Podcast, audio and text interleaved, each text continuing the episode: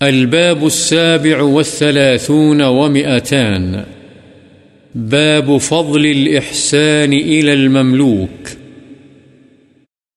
غلام کے ساتھ حسن سلوک کرنے کی فضیلت کا بیان۔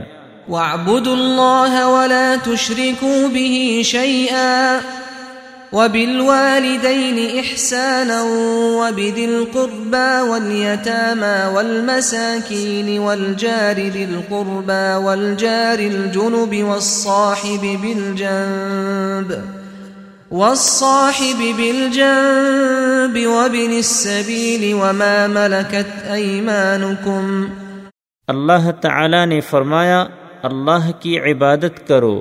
اور اس کے ساتھ کسی چیز کو شریک مت ٹھہراؤ، اور والدین رشتہ داروں یتیموں، مسکینوں رشتہ دار پڑوسی، اجنبی پڑوسی، پاس بیٹھنے والے، مسافر، اور ان کے ساتھ جن کے تمہارے دائیں ہاتھ مالک ہوئے یعنی غلاموں کے ساتھ حسن سلوک کرو۔ وعن المعرور بن سويد قال رأيت أبا ذر رضي الله عنه وعليه حلة وعلى غلامه مثلها، فسألته عن ذلك، فذكر أنه ساب رجلا على عهد رسول الله صلى الله عليه وسلم، فعيره بأمه، فقال النبي صلى الله عليه وسلم إنك امرؤ فيك جاهلية. إخوانكم وخولكم جعلهم الله تحت أيديكم. فمن كان أخوه تحت يده فليطعمه مما يأكل وليلبسه مما يلبس ولا تكلفوهم ما يغلبهم. فإن كلفتموهم فأعينوهم متفق عليه حضرت معرور بن سوید بیان کرتے ہیں کہ میں نے حضرت ابو ذر رضی اللہ عنہ کو دیکھا، انہوں نے ایک جوڑا پہنا ہوا تھا اور ان کے غلام کے جسم پر بھی ویسے ہی جوڑا تھا۔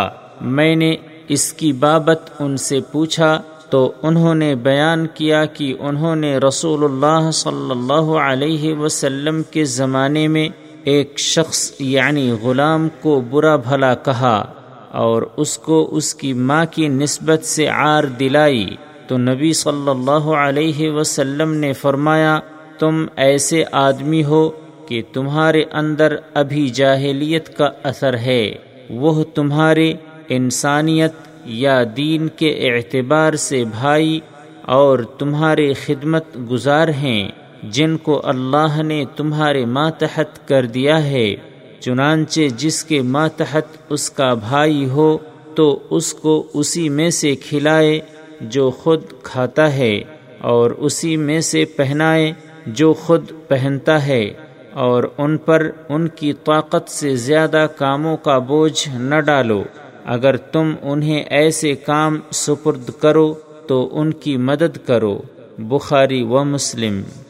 وعن ابی حریرت رضی اللہ عنہ، عن النبي صلى الله عليه وسلم قال إذا أتى أحدكم خادمه بطعامه، فإن لم يجلسه معه فليناوله لقمة أو لقمتين أو أكلة أو أكلتين فإنه ولي علاجه، رواه البخاري.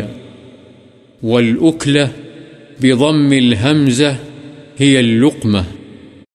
حضرت ابو حریرہ رضی اللہ عنہ سے روایت ہے، نبی صلی اللہ علیہ وسلم نے فرمایا، جب تم میں سے کسی کے پاس اس کا خادم کھانا تیار کر کے لائے تو اگر وہ اس کو اپنے ساتھ نہ بٹھا سکے تو اسے ایک یا دو لقمے ضرور دے دے۔